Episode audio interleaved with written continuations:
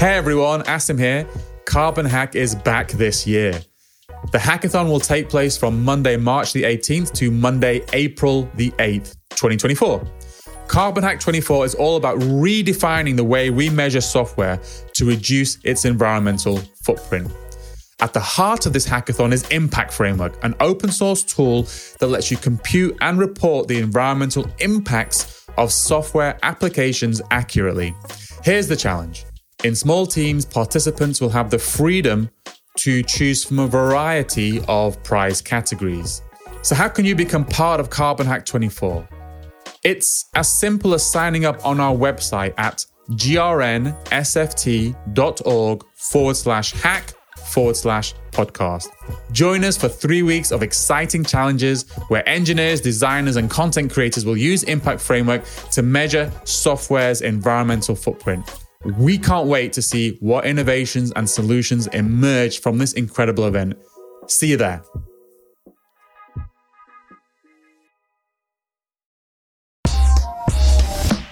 Building data centers on the moon is very productive of fuzzies,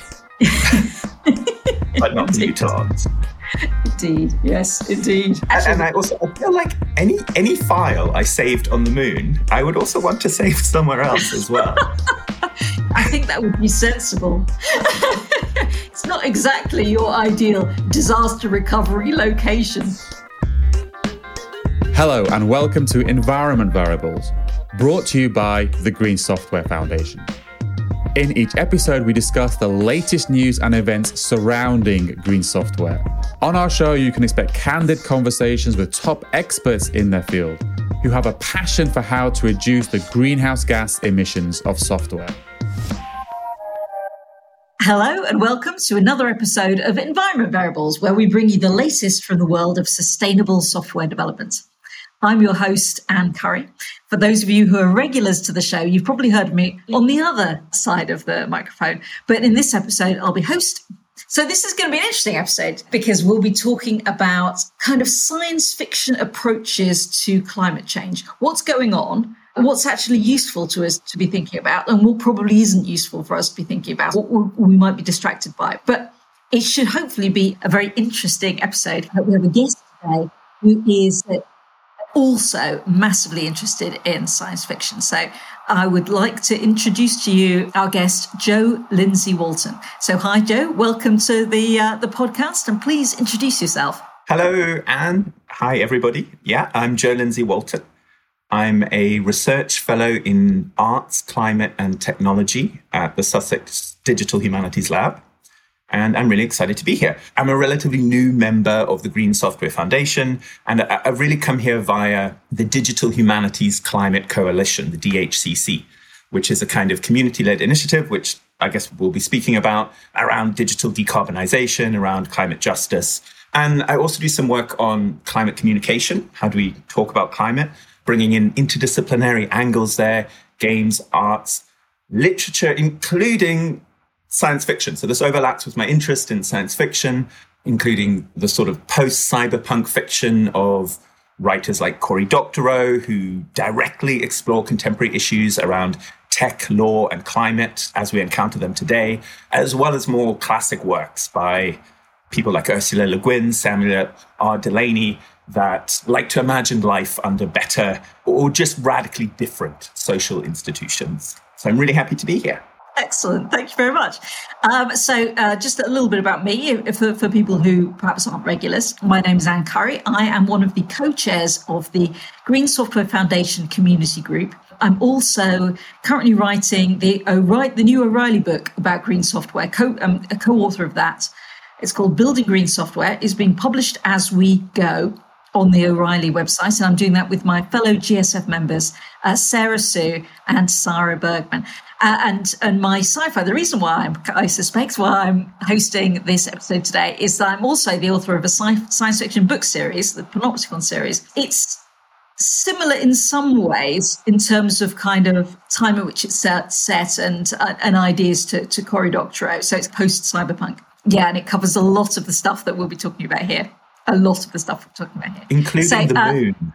Including the moon, including a whole book on the moon.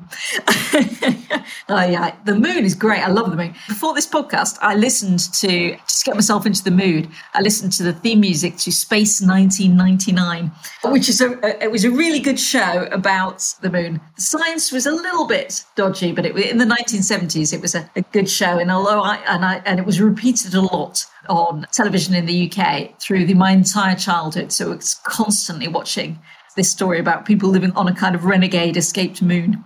But anyway, before we start, because we can't get, we're just going to get horribly sucked into talking about the moon and science fiction. But before we start, it's just a reminder that everything we talk about here will be linked today in the in the show notes below the episode. As you said, before we get into the sci-fi discussion, because that's going to basically take up all our time, Jo, do you want to tell us a little bit about the Digital Humanities Climate Coalition, just to give us all a little bit of context? Yeah, I'd love to. So, the, the Digital Humanities Association of UK and Ireland launched a few months ago. And the Digital Humanities Climate Coalition, the DHCC, is one of its community interest groups. But we have been doing things in, more informally since about the time of COP26. And we began really out of that kind of sense that, as Margaret Atwood puts it, climate change is everything change. So every field, every domain should be exploring climate impacts and climate actions. Everybody should get their own climate coalition, and, and this one is ours. So what is the digital humanities? It's an eclectic mix. One of the things the digital humanities loves to do is talk about what the digital humanities actually is. Um, you've definitely got some kind of brilliant research software engineers, some very technical people, and then you've got less technically proficient people, including me, I should say, um, who've maybe come in via a a history angle or a, a, literature angle from the kind of more traditional arts and humanities and come to the tech from that direction. And I think that's really our niche is that there are all these fabulous new tools and methods appearing all the time. And hopefully we can signpost those and maybe build some bridges for the less technical users. So the DHCC's mission is to help everybody, and especially arts and humanities researchers, to understand and improve the climate impacts of our use of digital technologies. And it's community led. You mentioned the, the, the link will be in the show notes, and I'd really invite your listeners, especially if they have any interest in widening participation in sustainable digital tech, you know, creating those on ramps for different levels of, ex- uh, of experience. I'd really invite them to, to get on the mailing list and the GitHub um, and get involved.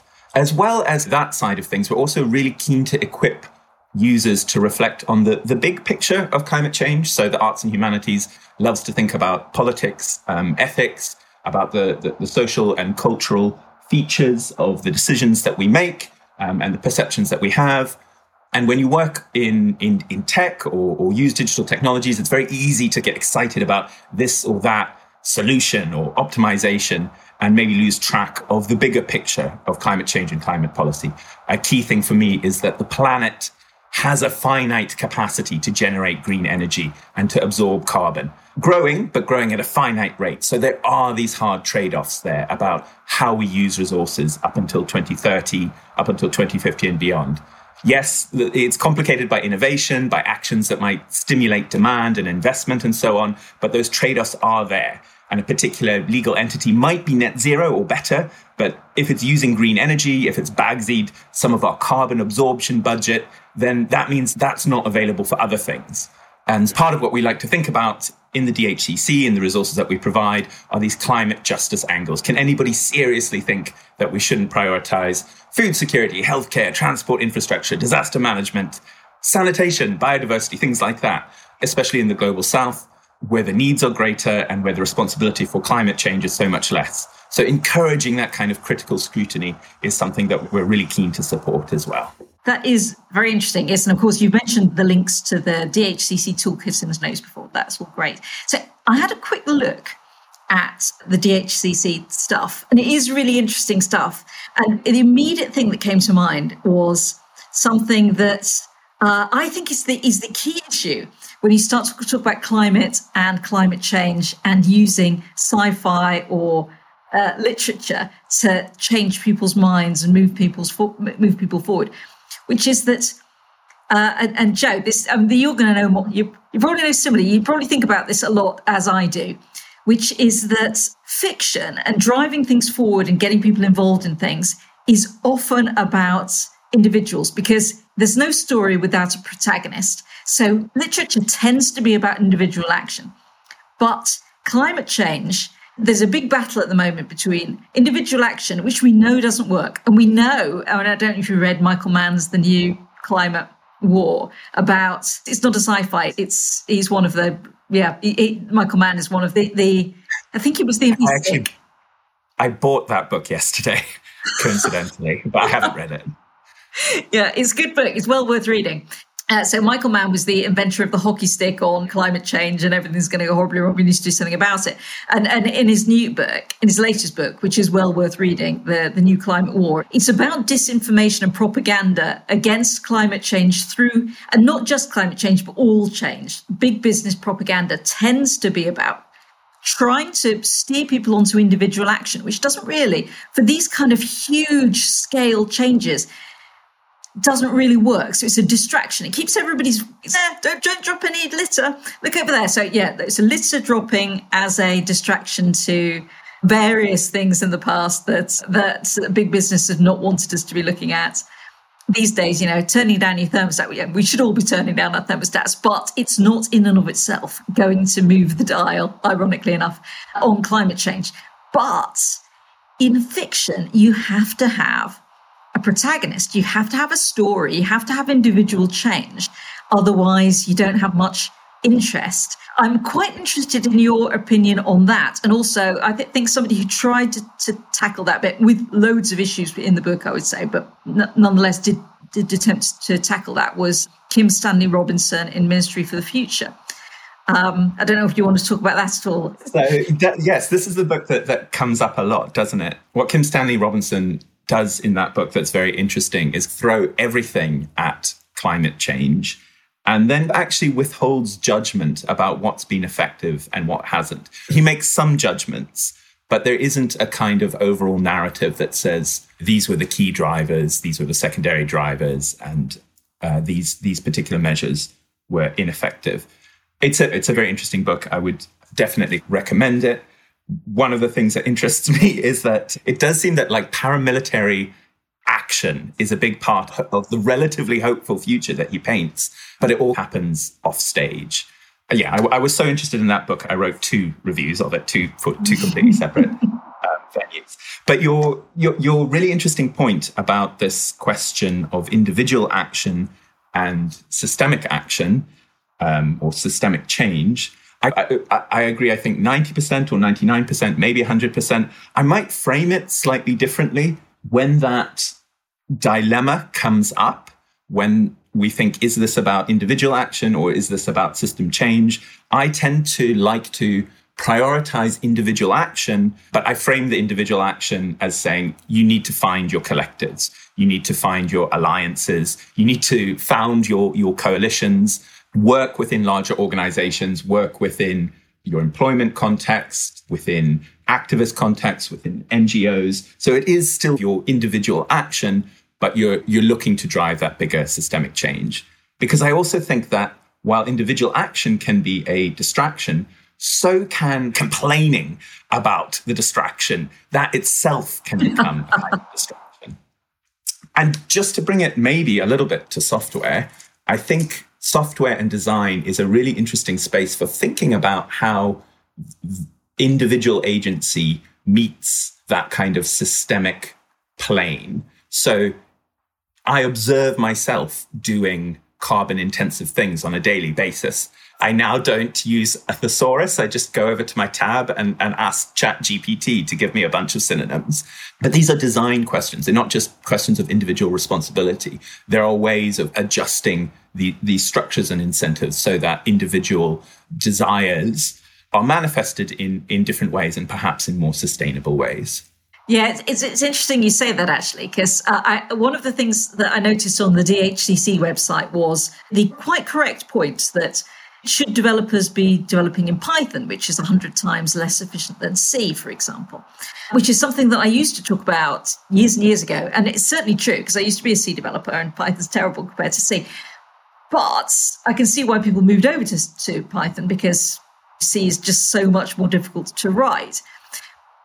And it is certainly isn't the low hanging fruit. You could bash your head against a brick wall there. But having said that, I used to rail against it myself, and now I rail against people who rail against it, as you say. But the Python development team have now produced tools that will compile Python to C. So you can write in C and get the performance characteristics of write in Python, nice easy language, get the performance characteristics of C. Now, that's the perfect solution for this. That is a good foundational strategic solution, which means that you don't have to change what you're doing. You can still write your code in Python. You get the really great performance out of it. But would it have happened if we hadn't all been moaning about how unperformant Python was compared to C? So, so to a certain extent, individual action isn't effective, but moaning about it often is effective. that's, that's really interesting. Do you know, by the way, anything about the sustainability of this Mojo character that's just popped up? Mojo, no. The, the, the new programming language apparently combines oh. the usability of Python and the performance of C. I mean, it's entirely possible because really, you, you, what you write in and what actually runs are completely separate things. There is no difficulty at all. Not don't know there's a lot of difficulty, but it is entirely possible to compile something which is incredibly verbose, like Python, or presumably this Mojo language might be even more verbose, and compile it into something that's just assembly language, just runs and doesn't. That is the purpose of a compiler. So you just need compilers that optimize for performance. But more and more compilers are doing that, which is really good. That's the solution we want. We don't want people to change their individual behaviors. We want compilers to get better. But what we should probably do is get back to the actual thing we're supposed to be talking about today, which is the moon and uh, data centers on the moon and also data centers in orbit. Now, I have as as our, our, usual host, Chris Adams would say, I have a lot of reckons on this subject, so both good and bad. So, just to give you a bit of context on this as a, as a listener, back in May, we published an episode of Environment Variables called Data Centers in Space, which I was on, which discussed the possibility and the real, very real possibility of building a data center in space to mitigate power consumption and pollution and various other things. And again, I've, I've done a lot more thinking about that in, in the uh, intervening time. And we focused on the Ascend program, which is basically a space cloud for Europe with an awful lot of finagling around acronyms to turn it into Ascend. And basically, the idea is to move data centers into orbit. And today, we've got a link in the show notes below to a blog post from Western Digital written by Roni Shendar, which discusses the idea of, of and it's a very real possibility, not necessarily a possibility for tomorrow, but a possibility for at some point for building a data center on the moon. So, just to give you a rundown of the, of the blog post, it talks about a startup company in the US called Lone Star Data Holdings, which wants to revolutionize data storage by building uh, moon based data centers uh, and by using the uh, lava tubes on the moon, where you've got some kind of effectively, although although there's going to be an awful lot of demand for these lava tubes because every plan for the moon involves using the lava tubes. How how many lava tubes are there? But anyway, the lava tubes on the moon to to give you a kind of built-in warehouse with stable with relatively which actually is mostly about shielding you from space rays which are pretty horrendous outside of the earth's atmosphere and not just the atmosphere but the but the magnetic shield around the Earth. So everything's terrible out there. But the idea is you build data centers on the moon. And Chris, our excellent uh, editor for this, who you, who you as a reader, as a listener, will never encounter, but or very, will seldom encounter. But uh, Chris is marvelous, and he does all our prep for us for, for this, and has and he's asked us some questions that we should discuss about the idea of data centers on the moon. And the first question that he's asked us to discuss is how much energy could this really save in, for example, cooling compared to Earth based data centers? And what impact might that have on reducing carbon emissions? And what would be the issues with polluting the moon? Now, Jo, if you have any thoughts on that, I have loads of thoughts. uh, I'm glad. Well, so I, I asked actually um, yesterday my, my friend and collaborator, Polina Levontin, about this because I read the article. I'm not qualified to comment on the science, and she is a scientific one. And she just gave the wonderfully poetic answer that have we not always already stored data on the moon? Our dreams, our, our forebodings, our utopian desires. So maybe that kind of speaks to the point about polluting the moon. Maybe the idea of this pristine wilderness that we don't want to spoil.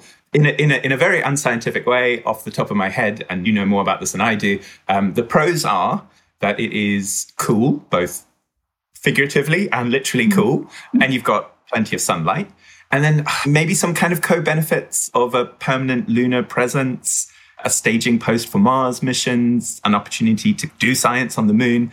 The cons would include lag time. The moon is over a light second away. Obviously, lifting a lot of mass and the energy and embodied carbon Im- implied in that. I don't know if they are they planning 3D printing and stuff in situ. If not, or even if so, there's a big carbon cost to putting stuff on the moon in the first place. And then remote maintenance. I would like to see you do this in Antarctica under the sea first, a lack of legal framework as well. And then just broadly, the con of uncertainty. Does a data center in low gravity, in a vacuum, with just a soupçon of atmosphere, no magnetic shielding, does is the data going to behave differently over the years? So basically, I think it is completely bananas. I think they should absolutely go for it but I'm definitely I'm one of the haters that they need to to prove wrong. Put put put a data center on the moon. I think uh, it, it's maybe slightly more probable, but only slightly more probable than putting a data center in Narnia. Um, the White Witch's curse of eternal winter also creates very favorable conditions for for data center cooling.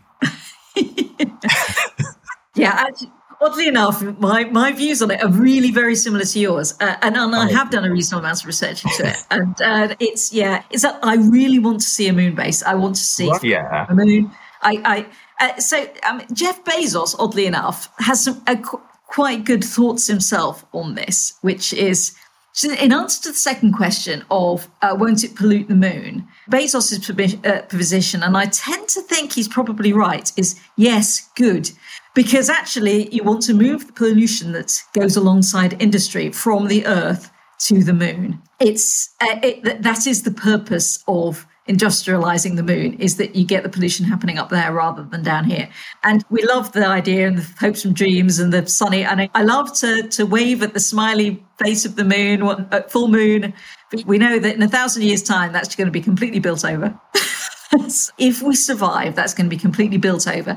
And the idea will be that the Earth is better and the moon is a bit of a, a rubbish tip for Earth.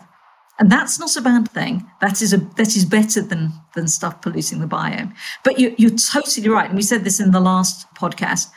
For climate change, it's it's of no use to climate change whatsoever. The the timescales are way too long, and you can get all of the benefits that you would get from a moon a moon data center much as I love the idea and I really want us to have them at some point, through the Greenland and Antarctica eventually will have constant 24 7 power through water, hydroelectric power runoffs from melting glaciers. So we've got limitless power there if we were willing to use it, if we were willing to be bothered to put a data center on Greenland, which has, has issues, but much, much fewer issues than building a data center on the moon and we and we uh, even Microsoft are already building data centers for under the sea, which they find actually is very good for cooling. And if you don't poke around with them because there aren't people around, then they last longer. So you get better on you get better use out of your embodied carbon and things like that. Yeah, I totally agree.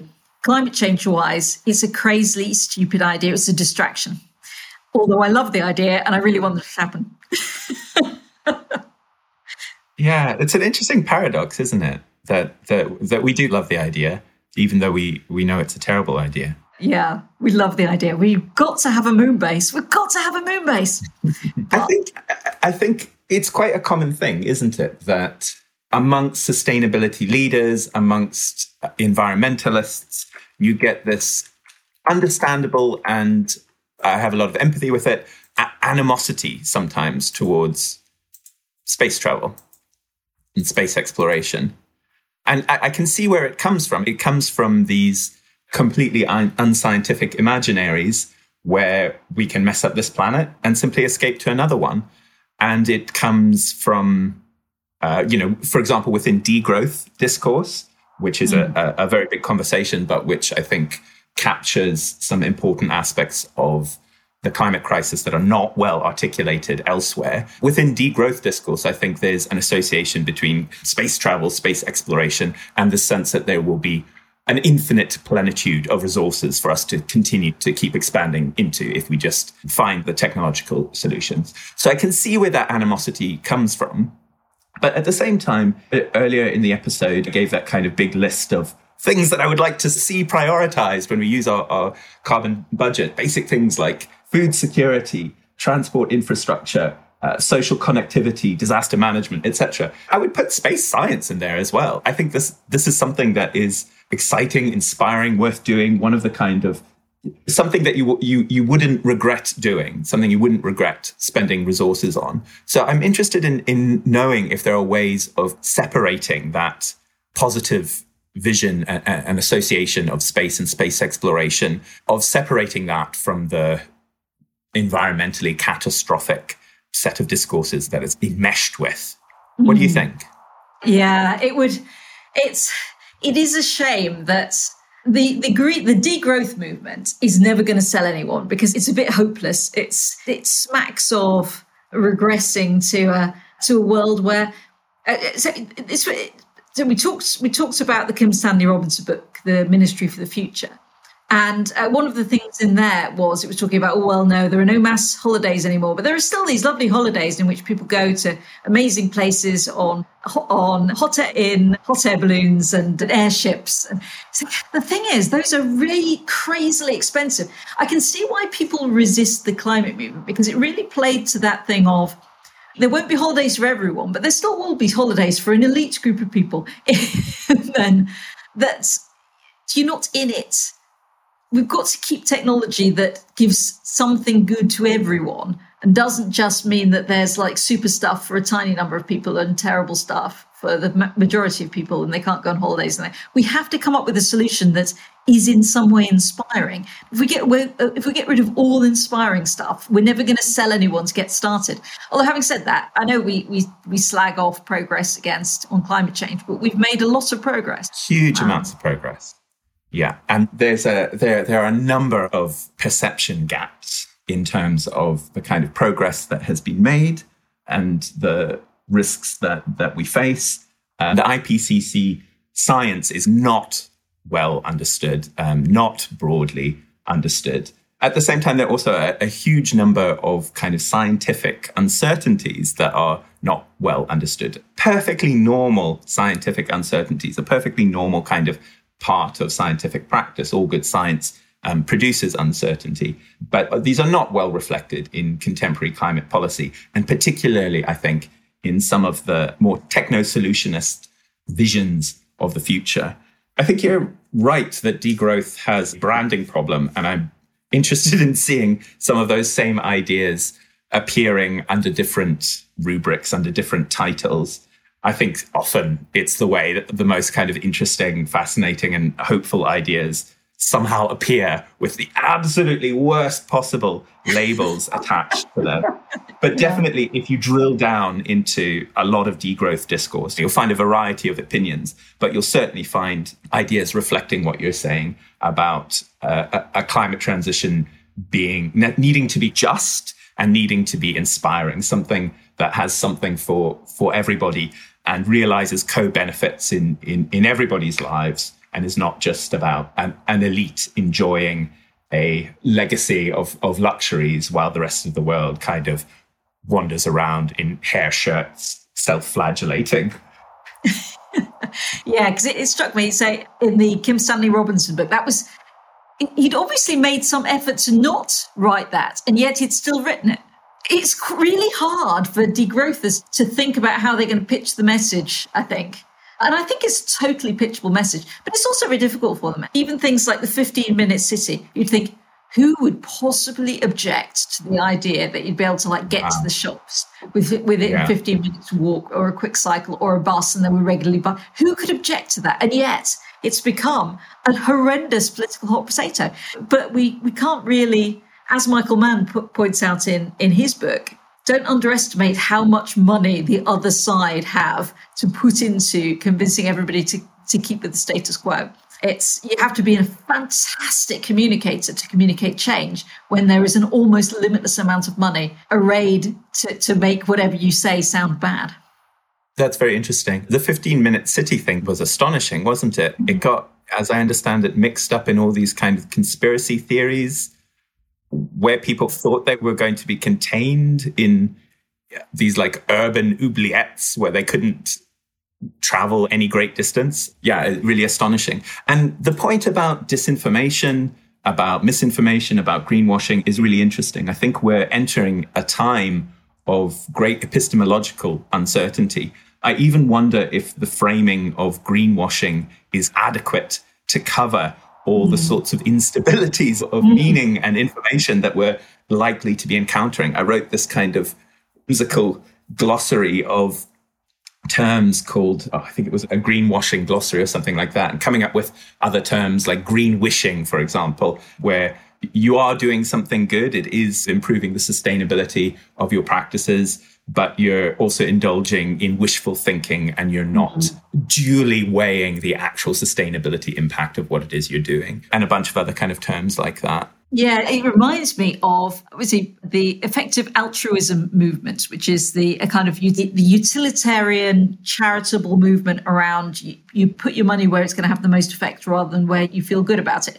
Totally, that's had a, a big proponent of that was the guy behind the FTX, the cryptocurrency collapsing thing. So fundamentally, EA has been completely blasted away by by the behavior of FTX. But they had a very good description of how you might think about doing the right thing and the wrong thing. And it was get your fuzzies and your utilons separately.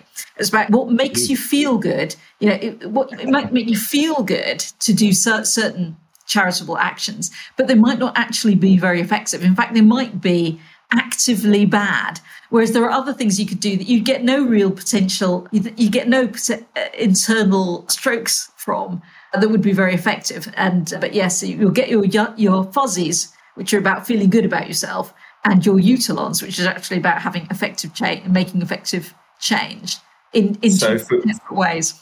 Yeah, I, for, I, I for you and really, me at least, building data centers on the moon is very productive of fuzzies. but not the utilons. Indeed, yes, indeed. Actually, and I also I feel like any any file I saved on the moon, I would also want to save somewhere else as well. I think that would be sensible. it's not exactly your ideal disaster recovery location, and in fact, it's maybe I would save it on the sun all, all the disaster happens on the moon and the Earth's fine. Another thing where if you if you're going to do DR, you really need your stuff in both places. But so we, we better get on to, this, to the second bit, otherwise we'll just chat about this forever. Uh, and and the second bit I think is even more of an interesting link than the first. This is about uh, computing in orbit which is about doing more, having data centers, orbiting data centers. And there's a very good, interesting blog post about how we should all move into move more data into orbit, and you can analyze all the data. And it's a charming blog post about if you could process data that you are seeing in faster real time in orbit, you could monitor what whales are doing in even faster real time. But it's what it clearly is. It's a giant advert for Lockheed Martin eh, and other American military companies because it is the thing that you are doing. If you want to be processing data you want to be looking at the ocean processing data real time about what's going on there that's entirely for military stuff which i don't have any particular reckons whether that's good or bad but there'll be a load of money going into it because china will be start doing it america will start doing it eventually india will start doing it russia will start doing it it is a, an arms race, I would say. Not a. This is greenwashing. You want the new greenwashing term for this one? Yeah, I mean, I feel like um, let's assume it does work. Let's say that the technology oh, it'll work. It'll work. And under, under that highly hypothetical circumstance, right? Um, my question is still, how does this fit into the big picture? This is something that we're interested in the DHCC. How does it fit into the big picture? Are these orbital data storage facilities? Are they going to outcompete the earthbound data centers that are using the dirty energy? Who actually holds the big picture of global strategy here of addressing the urgent issue of climate change? Is it the Conference of Parties? Kind of, but they're mired in all these geopolitical rivalries. Is it the scientists, the IPC? Yes, but they're constrained by the remit of political neutrality and face challenges around communication. Is it the finance, the markets? They're waking up to something. They're trying to incorporate climate into these risk management methodologies that they don't really play all that nicely with. Is it science fiction? Yes, we're, we're drawing in a really interdisciplinary way. We've talked about Kim Stanley Robinson throwing everything at climate change, but it is ultimately a story. I'm not really sure who does hold the big picture. And if I was to try and summarize it in a crude way, it seems that we're hoping to adjust the rules of the game. We haven't even adjusted them yet, but we're hoping to adjust the rules of the game so that goods and services and enterprises and value chains and industries and sectors and uh, whole communities and regions that are incompatible with a, with, with a broadly livable planet are going to be destroyed in the Schumpeterian uh, whirlwind of, of creative destruction, will, will crash and burn. And I think there's a lot of emphasis on the creation side of that. Uh, building data centers on the moon or in orbit, but not enough imaginative, creative, realistic thinking about the destruction side of it.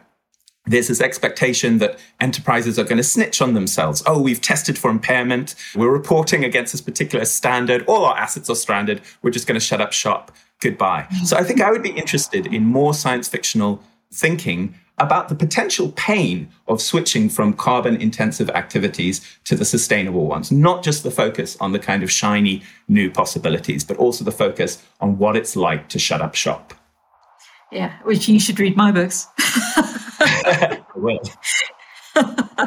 um, yes, yeah, I, I completely agree all the stuff we've talked about today uh, about sci-fi is marvelous. It's lovely. It's fuzzies but it's not green at all and it will be no part of the climate solution or very little part of the climate change solution. There's nothing here that is being suggested that couldn't be done vastly better on earth. Now i'm not saying that none of this stuff should be done but it's not part of climate change and it is being washed as if it is and it's not. So we we we have chatted for too long and we have overrun all our all our times today. We're now just having to uh, zip through and do our um, closing questions. Jo, if you had a data center in space, which fictional sci-fi franchise would you reckon was be best at running it? It's a good question, I think. Because we've been saying the word data so much, I can't get Star Trek Next Generation out of my mind. So Data, Picard, Bev, Deanna, that lot. I think it would be hilarious in general because the captains always ride roughshod over the metrics that officers present them with. um, your download will complete in one hour, and they're like, give it to me in 30 minutes. aye, aye, Captain. Yeah, I think the only yeah, I, I, I agree that data would be excellent running a data center, but I think it would have to be data on the, on it on his own. I don't think anybody. Oh, and you wouldn't need anybody else, would you? You really wouldn't need anybody. But actually, I think the best people would be from the same franchise, the Borg. Would just get the oh my gosh. The data center. They're already a big data center, aren't they? They are a big data center. Terrible customer support, but I think there are some major folk who are yeah, no better that. at customer support than the Borg. And I will I won't mention their names, but we all know who they are. Thank you very much indeed. We've come to the end of our podcast, and all that's left for me to say is thank you so much, Jo. That was really great. Thanks for your contribution. And it was, and for our listeners, where can they find out more about you? Thank you. Yes, it's been really interesting. Um, I wish we could talk longer. So I think many of your listeners might be interested in the DHCC toolkit. Um, you don't have to think of yourself as a digital humanities person. I hope some might be tempted to get involved and, and, contribute. If you're interested in science fiction, I'd encourage you to check out the British Science Fiction Association. Again, you don't need to be UK based um, and our journal Vector, which I've been editing with Polina Levontin for the past few years. If you're interested in, in climate communication and maybe some of the broader issues around the political economy of climate change, you can check out our Climate Risk Communication Toolkit, which is a publication of the UK Universities Climate Network. And yeah, I think that's I think that's plenty to be getting on with. Thank you again. So that's all for this episode of Environment Variables. All the resources for this episode are in the show description below, and you can visit podcast.greensoftware.foundation to listen to more episodes of Environment Variables. See you all in the next episode. Bye for now. Hey everyone, thanks for listening. Just a reminder to follow Environment Variables on Apple Podcasts, Spotify, Google Podcasts, or wherever you get your podcasts. And please do leave a rating and review if you like what we're doing. It helps other people discover the show, and of course, we want more listeners. To find out more about the Green Software Foundation, please visit greensoftware.foundation. Thanks again, and see you in the next episode.